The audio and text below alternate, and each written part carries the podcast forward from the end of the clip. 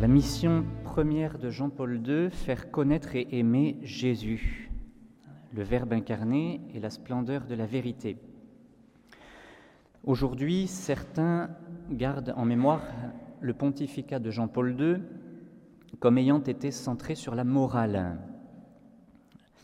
Rien n'est plus faux quand on considère, quand on prend la peine d'avoir un regard large sur l'ensemble de son pontificat. En réalité, le cœur du pontificat de Jean-Paul II, c'est la personne de Jésus comme rédempteur de l'homme. Et la manière dont Jean-Paul II n'a pas cessé de renvoyer à Jésus est enthousiasmante. Alors nous allons faire quelques forages dans euh, de grands textes de Jean-Paul II pour voir comment ce pape a accompli la mission de Pierre en proclamant toujours à nouveau devant les hommes, Tu es le Christ, le Fils du Dieu vivant. C'est ce que disait Jean-Paul II dans l'homélie de la messe d'inauguration de son pontificat, le 22 octobre, hein, quand il avait dit le fameux N'ayez pas peur. Il disait donc Veuillez accueillir encore une fois, aujourd'hui et en ce lieu sacré, les paroles prononcées par Simon-Pierre ces paroles contiennent la foi de l'Église. Elles contiennent la vérité nouvelle, bien plus la vérité ultime et définitive sur l'homme, qui est le Fils du Dieu vivant, avec un petit F. Tu es le Christ, le Fils du Dieu vivant, avec un grand F. Donc, on peut dire que c'est assurément là qu'est la marque d'un grand pontificat c'est pour cela que celui de Jean-Paul II l'a été, il faut que s'en dégage la figure de Jésus, parce que c'est la mission de Pierre, depuis l'Évangile, de redire Tu es le Christ, le Fils du Dieu vivant. Et donc la mission de Pierre, sa seule mission, c'est de faire connaître et de faire aimer Jésus, et que les hommes puissent entendre à travers sa voix Tu es le Christ, le Fils du Dieu vivant. Alors on va, faire, euh, on prendre sept thèmes un peu où Saint Jean-Paul II nous a montré Jésus. Alors le premier, c'est le titre de sa première encyclique, Jésus comme rédempteur de l'homme. Jean-Paul II a ouvert son pontificat donc par cette première encyclique qui est parue le 4 mars 79, donc Jean-Paul II n'était pas encore pape depuis six mois, et Jean-Paul II y montre Jésus comme unique chemin. Je le cite, Le Rédempteur de l'homme, Jésus-Christ, est le centre du cosmos et de l'histoire. Vers lui se tourne ma pensée et mon cœur en cette heure solennelle que l'Église et toute la famille de l'humanité contemporaine sont en train de vivre.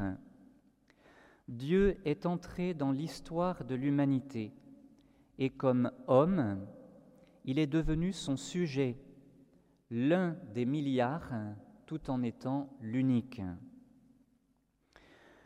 Un peu plus loin, il pose toujours dans cette encyclique la question, en ce début de pontificat, comment et de quelle manière faut-il avancer?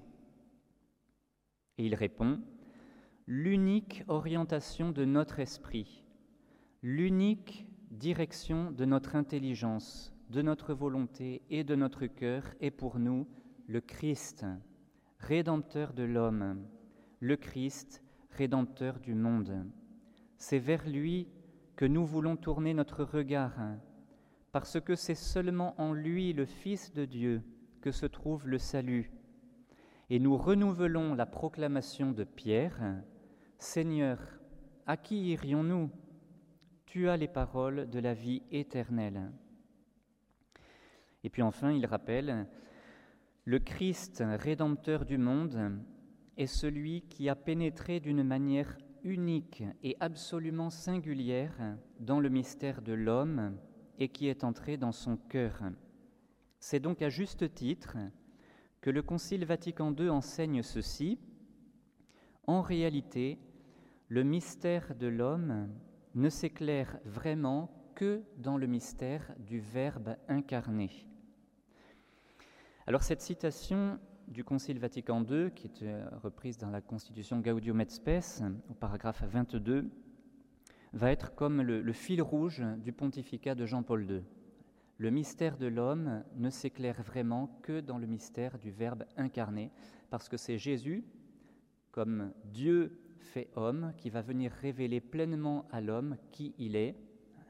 Et donc c'est une citation que Jean-Paul II euh, reprend dans un grand nombre de ses textes importants et qui revient très régulièrement dans ses écrits, un peu comme un fil rouge de son pontificat. Dans son dernier livre, Mémoire et identité, Jean-Paul II explique cette formule du Concile qui lui est chère. Seul le Christ, par son humanité, révèle totalement le mystère de l'homme. En effet, pénétrer à fond la signification de ce mystère n'est possible que si l'on prend comme point de départ la création de l'homme à l'image et à la ressemblance de Dieu. L'être humain ne peut pas se comprendre pleinement lui-même sur la base de la référence aux autres créatures du monde visible. La clé pour se comprendre lui-même, l'homme la trouve en contemplant le prototype divin, le Verbe incarné, Fils éternel du Père. Les pères de l'Église ont beaucoup parlé de Jésus comme prototype, c'est-à-dire que quand Dieu a créé l'homme, il avait dans son éternité, hein, comme modèle, comme prototype, euh, le Verbe incarné, Dieu qui allait se faire homme, le Christ. Jean-Paul II ne craint pas de montrer Jésus comme rédempteur de l'homme, même dans des circonstances politiques tendues. Philippe et Isabelle ont évoqué tout à l'heure le premier voyage de Jean-Paul II en Pologne, qui a été à de nombreux égards exceptionnel. Jean-Paul II a fait un voyage de neuf jours hein, en 79, pendant lesquels il a parcouru la Pologne. Vous avez souligné qu'il a rencontré euh, des visus, hein, plus de 13 millions de Polonais, donc presque un tiers des Polonais ont vu de leurs yeux Jean-Paul II pendant ce voyage. Voilà quelques mots de la célèbre homélie qu'il a prononcée sur la place de la Victoire à Varsovie. Donc n'oublions pas le contexte, 79, euh, on est donc en plein, plein régime communiste. L'Église a apporté à la Pologne le Christ, c'est-à-dire la clé permettant de comprendre cette grande réalité, cette réalité fondamentale qu'est l'homme. On ne peut en effet comprendre l'homme à fond sans le Christ. Et il a été interrompu presque à toutes les phrases par les, Polonais sur cette, sur cette place pendant cette homélie. Ou plutôt, l'homme n'est pas capable de se comprendre lui-même à fond sans le Christ. Il ne peut saisir ni ce qu'il est, ni quelle est sa vraie dignité, ni quelle est sa vocation, ni son destin final. Il ne peut comprendre tout cela sans le Christ. C'est pourquoi on ne peut exclure le Christ de l'histoire de l'homme en quelque partie que ce soit du globe, sous quelque longitude ou latitude géographique que ce soit. Exclure le Christ de l'histoire de l'homme est un acte contre l'homme. C'était des paroles théologique, religieuse, mais aussi éminemment politique. Et, effectivement, comme vous le disiez, ce voyage a été une première brèche dans, le, mur, le rideau de fer. Un deuxième point, le Père, l'Esprit Saint et la Vierge Marie. Dans ces deux encycliques consacrées au Père riche en miséricorde, en 1980, et à l'Esprit Saint en 1986, Jean-Paul II dit encore des, des choses magnifiques sur Jésus je mentionne simplement une citation dans l'encyclique sur Dieu riche en miséricorde. Dans le Christ et par le Christ, Dieu devient visible dans sa miséricorde. Non seulement il en parle et l'explique à l'aide d'images et de paraboles, mais surtout il l'incarne et il la personnifie. Il est lui-même, en un certain sens, la miséricorde. Et puis dans l'encyclique sur l'Esprit Saint, il y a une longue partie qui est consacrée au, fait que Jésus est revêtu comme Christ, comme Messie, pleinement euh, de l'Esprit Saint, et sur cette mission conjointe de l'Esprit Saint avec Jésus. Et puis, c'est encore comme mère du Rédempteur, on l'a évoqué hier, que Jean-Paul II pardon, va parler de la Vierge Marie dans son encyclique mariale en 1987, particulièrement, comme ça a été dit, en développant sa participation et sa collaboration à l'œuvre de la rédemption. Je souligne aussi que plus tard, dans sa très belle lettre sur le rosaire, en 2002, Jean-Paul II insiste sur le fait que le rosaire est une prière centrée sur le Christ, qui est contemplé avec les yeux et avec le cœur de la Vierge Marie. C'est la raison pour laquelle il nous invite, ce sont les titres de plusieurs parties de sa lettre sur le rosaire, à nous souvenir du Christ avec Marie, à apprendre le Christ avec, par Marie, à nous conformer au Christ avec Marie, à supplier le Christ avec Marie, à annoncer le Christ avec Marie. Le rosaire, hein, dit-il dans cette lettre encore, est l'un des parcours traditionnels de la prière chrétienne qui s'attache à la contemplation du visage du Christ. Un troisième point pour montrer cette centralité de Jésus dans ce pontificat de Jean-Paul II, c'est la mission. Jean-Paul II a écrit une encyclique sur la mission qu'il a intitulée La mission du Rédempteur. Ça c'est frappant, on a le Rédempteur de l'homme, on a quand il parle de la Vierge Marie la mère du Rédempteur, sa lettre sur Saint Joseph ce sera le gardien du Rédempteur, son encyclique sur la mission c'est la mission du Rédempteur, parce que dans Rédempteur il y a cette divinité de Jésus et ce service de l'homme que Jésus est venu sauver, dont il est le Rédempteur. Donc dans cette encyclique sur la mission, c'est encore comme Rédempteur que Jésus est contemplé, et la mission de l'Église est considérée comme une invitation à participer, à entrer dans ce mystère de la rédemption. Voici ce que Jean-Paul II nous dit sur Jésus. Le Christ est l'unique médiateur entre Dieu et les hommes. Les hommes ne peuvent donc entrer en communion avec Dieu que par le Christ, sous l'action de l'Esprit. Sa médiation unique et universelle, loin d'être un obstacle sur le chemin qui conduit à Dieu, est la voie tracée par Dieu lui-même, et le Christ en a pleine conscience.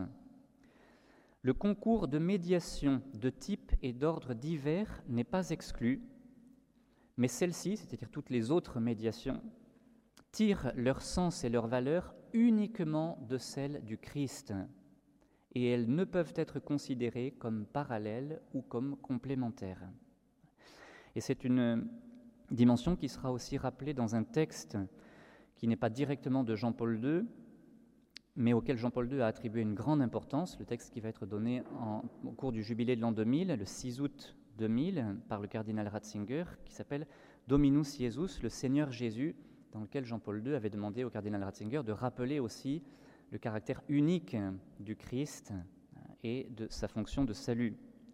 On peut, est-il dit dans ce document du cardinal Ratzinger, mais approuvé par Jean-Paul II, on peut et on doit dire que Jésus-Christ a une fonction unique et singulière pour le genre humain et pour son histoire, cette fonction lui est propre, elle est exclusive, universelle et absolue. Et puis dans son encyclique Foi et raison, que vient d'évoquer David, Jean-Paul II reviendra encore sur cette vérité qui a besoin d'être rappelée aujourd'hui. La vérité que Dieu a confiée à l'homme sur lui-même et sur sa vie s'inscrit donc dans le temps et dans l'histoire il est certain qu'elle a été prononcée une fois pour toutes dans le mystère de Jésus de Nazareth. Et puis enfin, sur cette question de la mission, un des grands moments du pontificat de Jean-Paul II a été ce jubilé de l'an 2000 auquel il nous a longuement préparé. Il avait choisi pour thème de ce jubilé le Christ hier, aujourd'hui et à jamais, selon l'expression de la lettre aux Hébreux. Et au terme de ce grand jubilé, Jean-Paul II avait donné une lettre, Novo Millennio Ineunte. La troisième partie de cette lettre s'intitulait Repartir du Christ. Et voici ce qu'il euh, disait. Il ne s'agit pas d'inventer un nouveau programme. Le programme existe déjà. C'est celui de toujours, tiré de l'Évangile et de la tradition vivante. Il est centré, en dernière analyse, sur le Christ lui-même, qu'il faut connaître, aimer, imiter, pour vivre en lui la vie trinitaire et pour transformer avec lui l'histoire jusqu'à son achèvement dans la Jérusalem céleste. C'est un programme qui ne change pas avec la variation des temps et des cultures, même s'il tient compte du temps et de la culture pour un dialogue vrai et une communication efficace. Ce programme de toujours est notre programme pour le troisième millénaire. Quatrième point, Jésus comme modèle pour notre agir moral. Le 6 août 1993, Jean-Paul II publie une encyclique qu'il a très longuement préparée pendant plus de six ans, Veritatis Splendor, qui est, selon les mots du cardinal Ratzinger, le texte théologiquement le plus élaboré de son pontificat. Nicolas et Marie-Christine ont évoqué hier, sans que nous nous soyons concertés, les deuxième et troisième parties. Donc, moi, je vais évoquer la première, hein, surtout. On avait évoqué longuement aussi les deux, les deux, la deuxième et la troisième partie pendant le forum, où vous pouvez retrouver aussi un résumé. La première partie de ce texte est une méditation admirable et très accessible. Les deux parties, euh, parties 2 et 3 sont un peu plus complexes, mais la première partie est très accessible et c'est un commentaire magnifique, une méditation de l'évangile du jeune homme riche qui vient trouver Jésus et qui pose cette question, que dois-je faire pour avoir la vie éternelle? Jean-Paul II va, beaucoup, va partir de là pour développer cette encyclique sur la morale et en rappelant la réponse de Jésus, si tu veux entrer dans la vie, observe les commandements. Jean-Paul II commente un peu plus loin ainsi.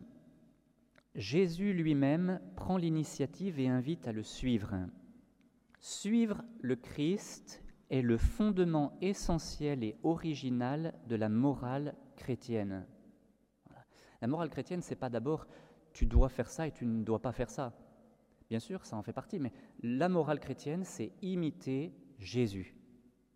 Si on imite Jésus, bien sûr qu'il y a des choses qu'on fait et bien sûr qu'il y a des choses qu'on ne fait pas.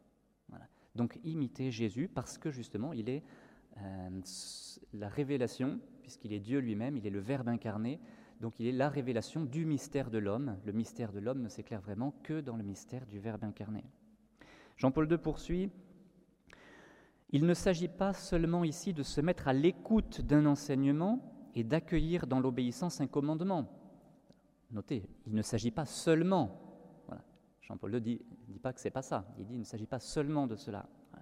Plus radicalement, à la racine, il s'agit d'adhérer à la personne même de Jésus, de partager sa vie et sa destinée, de participer à son obéissance libre et amoureuse à la volonté du Père. Voilà le résumé de la morale chrétienne, c'est de regarder Jésus, d'imiter Jésus, de suivre Jésus. Aux jeunes réunis à Paris en 1980, Jean-Paul II demande encore et toujours de regarder Jésus. Il dit Jeunes de France, levez plus souvent les yeux vers Jésus-Christ. Il est l'homme qui a le plus aimé et le plus consciemment, le plus volontairement, le plus gratuitement. Méditez ce testament du Christ. Il n'y a pas de plus grande preuve d'amour que de donner sa vie pour ceux qu'on aime. Contemplez l'homme-dieu au cœur transpercé. N'ayez pas peur. Jésus n'est pas venu condamner l'amour, mais libérer l'amour de ses équivoques et de ses contrefaçons. Jean-Paul II est bien conscient, en disant cela, d'être exigeant et il dit, euh, ce sera sans doute rappelé, J'aime être l'ami des jeunes, mais comme vous le savez, je demeure un ami exigeant parce que le Christ est exigeant. En suivant le Christ, on porte la croix, mais on reçoit la joie d'une récompense au centuple dès cette vie. Et puis enfin, pour la morale, dans l'encyclique L'Évangile de la vie de 1995, Jean-Paul II rapporte encore à Jésus la valeur de la vie humaine. Grande en vérité est la valeur de la vie humaine, puisque le Fils de Dieu l'a prise et en a fait l'instrument de salut pour l'humanité entière. Un cinquième point sur l'Eucharistie. C'est euh, à l'Eucharistie que Jean-Paul II a consacré sa dernière encyclique, L'Église vit de l'Eucharistie, en 2003. Et Jean-Paul II nous montre encore et toujours Jésus. Hein. Il a commencé première encyclique Jésus rédempteur de l'homme, dernière encyclique sur l'Eucharistie. Ça peut sembler une évidence, mais c'est peut-être aujourd'hui une évidence qu'il est nécessaire de rappeler. Euh, L'Église vit de l'Eucharistie, l'Eucharistie est centrale, et l'Église ne peut pas se passer de l'Eucharistie. Pourquoi? Jean-Paul II nous l'explique. Tout engagement vers la sainteté, toute action visant à l'accomplissement de la mission de l'Église, toute mise en œuvre de plans pastoraux doit puiser dans le mystère eucharistique la force nécessaire et s'orienter vers lui comme vers le sommet. Il ne peut pas y avoir de plans pastoraux sans l'Eucharistie au centre. Pourquoi Jean-Paul II le dit Dans l'Eucharistie, nous avons Jésus, nous avons son sacrifice rédempteur, nous avons sa résurrection, nous avons le don de l'Esprit Saint, nous avons l'adoration, l'obéissance et l'amour envers le Père. Donc en fait, dans l'Eucharistie, nous avons tout parce que nous avons Jésus. Auparavant, Jean-Paul II avait rappelé que le sacrifice eucharistique rend présent le sacrifice de la croix. Et il avait dit ces phrases très touchantes qui peuvent nous aider aussi à vivre la messe d'une manière plus profonde. Jean-Paul II venait de parler de la croix et il disait Ce sacrifice de la croix est tellement décisif pour le salut du genre humain que Jésus-Christ ne l'a accompli et n'est retourné vers le Père qu'après nous avoir laissé le moyen d'y participer comme si nous y étions, comme si nous y avions été présents. Tout fidèle peut ainsi y prendre part et en goûter les fruits d'une manière inépuisable. Telle est la foi dont les générations chrétiennes ont vécu au long des siècles. Cette foi, le magistère de l'Église l'a continuellement rappelé, rappelé avec une joyeuse gratitude pour ce don inestimable. Je désire encore une fois redire cette vérité en me mettant avec vous, chers frères et sœurs, en adoration devant ce mystère, mystère immense, mystère de miséricorde. Qu'est-ce que Jésus pouvait faire de plus pour nous? Cette belle question de Jean-Paul II.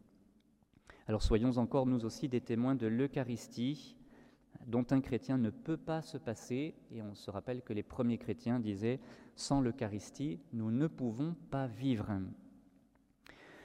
Un sixième point auquel évidemment nous sommes sensibles, c'est la vie religieuse. Jean-Paul II a donné aussi une importante exhortation apostolique sur la vie consacrée. C'est une exhortation qui est trop peu connue aujourd'hui, y compris dans la vie consacrée. Jean-Paul II souligne que Jésus est le consacré par excellence. Voilà pourquoi, dit-il, les religieux et les religieuses doivent continuer à prendre le Christ Seigneur pour modèle à toutes les époques. Il n'y a pas de changement aujourd'hui. Le Christ Seigneur qui doit être le modèle de tout consacré, nourrissant dans la prière une profonde communion de sentiments avec lui, afin que toute leur vie, comme celle de Jésus, soit animée d'un esprit apostolique et que toute leur action apostolique soit animée d'un esprit de contemplation. Voilà, ce, double mouvement de, la vie consacrée. Par les trois vœux de pauvreté, chasteté et obéissance, les consacrés sont donc comme identifiés et configurés au mystère du Christ, et c'est là la définition pour Jean-Paul II de la vie consacrée, il dit Cette vie consacrée imite de plus près et représente continuellement dans l'Église, grâce à l'élan donné par l'Esprit Saint, la forme de vie que Jésus, premier consacré et premier missionnaire du Père pour son royaume, a embrassé et proposé aux disciples qui le suivaient. Et puis enfin, sur la vie consacrée, Jean-Paul II, contrairement à bien des idées en vogue aujourd'hui, insiste pour dire que cette consécration dans la vie religieuse est une consécration nouvelle. Les personnes consacrées, dit-il, qui s'engagent dans les conseils évangéliques, c'est-à-dire pauvreté, chasteté, obéissance, reçoivent une consécration nouvelle et spéciale qui, sans être sacramentelle, il ne s'agit pas d'un sacrement, les engage à adopter la forme de vie pratiquée personnellement par Jésus et proposée par lui à ses disciples dans le célibat, dans la pauvreté et dans l'obéissance. Donc la définition de la vie consacrée, c'est la suite et l'imitation de Jésus. Et puis un dernier point que nous avons choisi, c'est celui sur la souffrance. Dans sa lettre apostolique du 11 février 1984 sur le sens salvifique de la souffrance, Jean-Paul II a intitulé une partie de son texte, la quatrième, Jésus-Christ, la souffrance vaincue par l'amour. Et cette lettre aussi est très accessible et c'est un des très beaux textes du pontificat de Jean-Paul II. C'est dans la sixième partie que Jean-Paul II va euh, utiliser cette expression, l'évangile de la souffrance.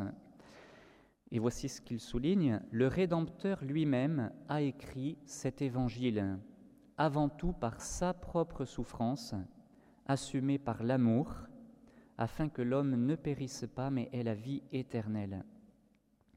Un peu plus loin, il dit, le Christ a enseigné à l'homme à faire du bien par la souffrance et à faire du bien à celui qui souffre. Il parle de ces deux dimensions, faire du bien par la souffrance en l'offrant, c'est la dynamique de la croix, et à faire du bien à celui qui souffre, c'est une autre facette de cette dynamique de la charité.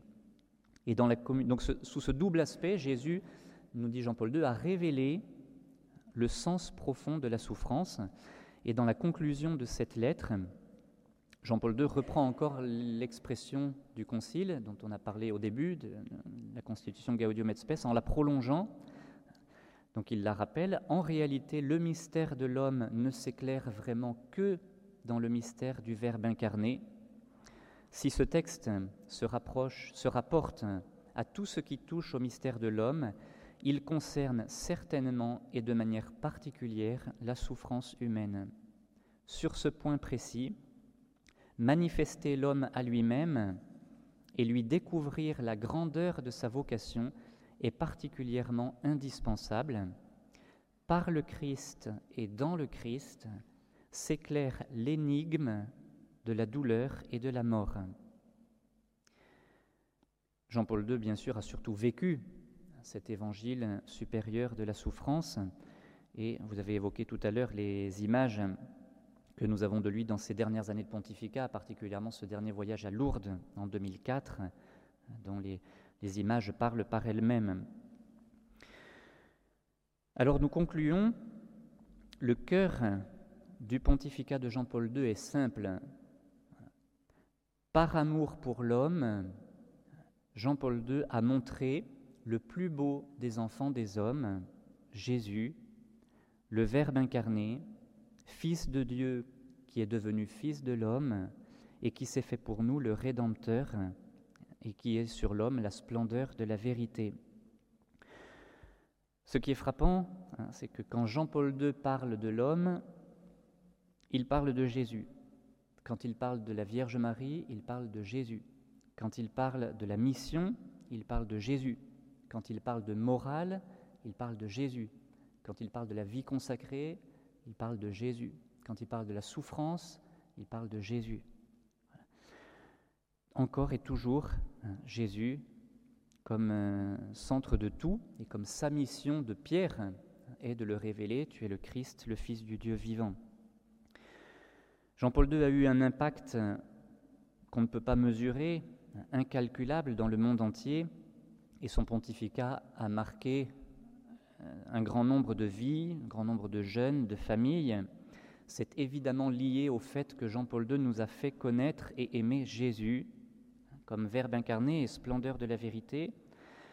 Mais nous savons ce qu'avait écrit le pape Paul VI. L'homme contemporain écoute plus volontiers les témoins que les maîtres, ou s'il écoute les maîtres, c'est parce qu'ils sont des témoins. Et donc si Jean-Paul II nous a montré Jésus par son enseignement, il nous l'a montré d'une certaine manière encore plus à travers sa vie et son exemple. Et c'est ainsi que tant de personnes ont été profondément touchées, voire bouleversées, de le voir prier. On en a eu encore un exemple tout à l'heure. Les témoignages sont si nombreux qu'il est difficile de faire un choix. Donc euh, j'ai simplement gardé comme témoin privilégié de cette profondeur et de cette intimité de Jean-Paul II avec Jésus son plus proche collaborateur, le cardinal Ratzinger, futur Benoît XVI. Quand on concélèbre avec lui, disait-il, on sent sa proximité intérieure avec le Seigneur, la profondeur de la foi dans laquelle il baigne, et on le découvre vraiment sous les traits d'un homme qui croit, qui prie, et qui est en même temps marqué par l'Esprit, plus que lorsqu'on lit ses livres, qui donnent aussi une image de lui, bien sûr, mais ne font pas voir toute sa personnalité. Et puis je vais terminer par le témoignage que Benoît XVI a donné au terme de l'homélie de la messe de béatification pour conclure cet itinéraire dans les écrits de Jean-Paul II. Je voudrais enfin, disait Benoît XVI, donc en 2011, 1er mai, rendre grâce à Dieu pour l'expérience personnelle qu'il m'a accordée en collaborant pendant une longue période avec le bienheureux pape Jean-Paul II. Auparavant, j'avais déjà eu la possibilité de le connaître et de l'estimer.